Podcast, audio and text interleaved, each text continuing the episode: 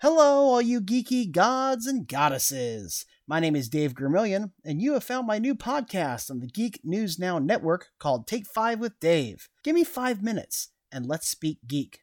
All of the talking heads are going bonkers on social media trying to answer one of the greatest questions to plague mankind in this century. Why did Sonic do better at the box office than Birds of Prey? Sonic, Look, rated R comic book films at the movies do pretty well. I've talked before about how a rated R Star Wars film wouldn't be the worst thing out there and would probably bring home some serious bank. Joker brought home the cash, so did Venom and Deadpool. So Birds of Prey being rated R can't be the reason why it did worse than Ford versus Ferrari. They even had a similar budget, so what happened? Ah, it must be those evil males with their evil patriarchy keeping women in the kitchen, right?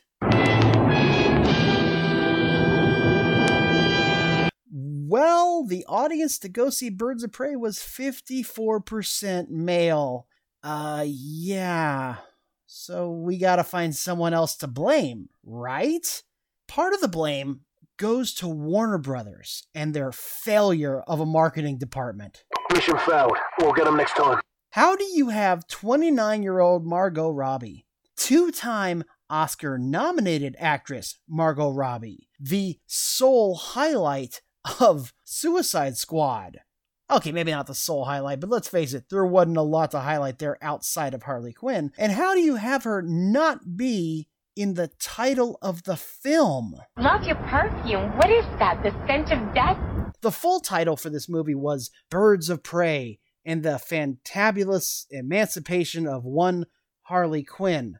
But everyone and their mother was calling this Birds of Prey. Even in the trailers, Harley Quinn admits she's not the only person seeking emancipation. So now, already I'm a little confused by this. Harley is heavily featured in the trailer and on the posters, but then it's supposed to be all about the birds of prey. Now I'm even more confused by this. And did you see the film?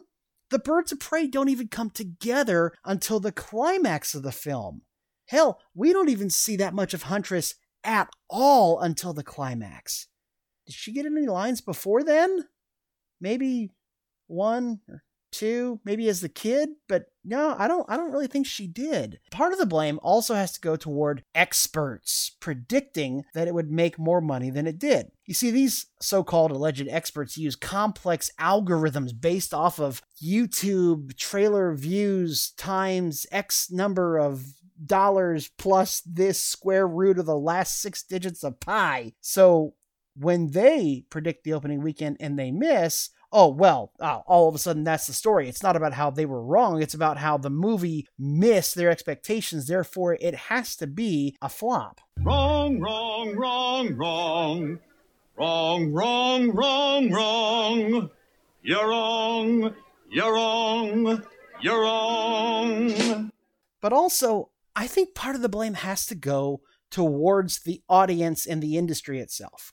We got spoiled by these films, and so did the industry. We fully expect comic book movies to break records, to bring in dump trucks of money and rebuild the Disney empire.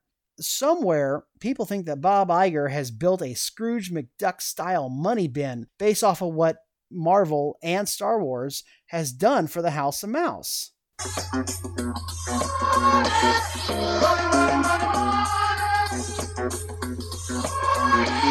Listen up.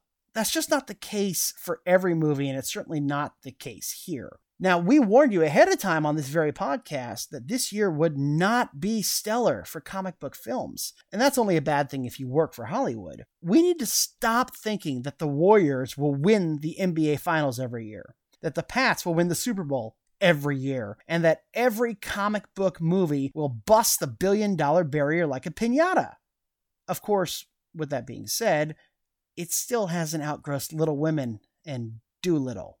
Dolittle! This was Take Five with Dave, a podcast on the Geek News Now network. Like what you heard? Then toss a coin to your Witcher. Check us out on Facebook. Check out our webpage at www.geeknewsnow.net. Follow us on Twitter as well. And of course, subscribe right here on Podbean or anywhere that you find this podcast. Stay geeky, everyone.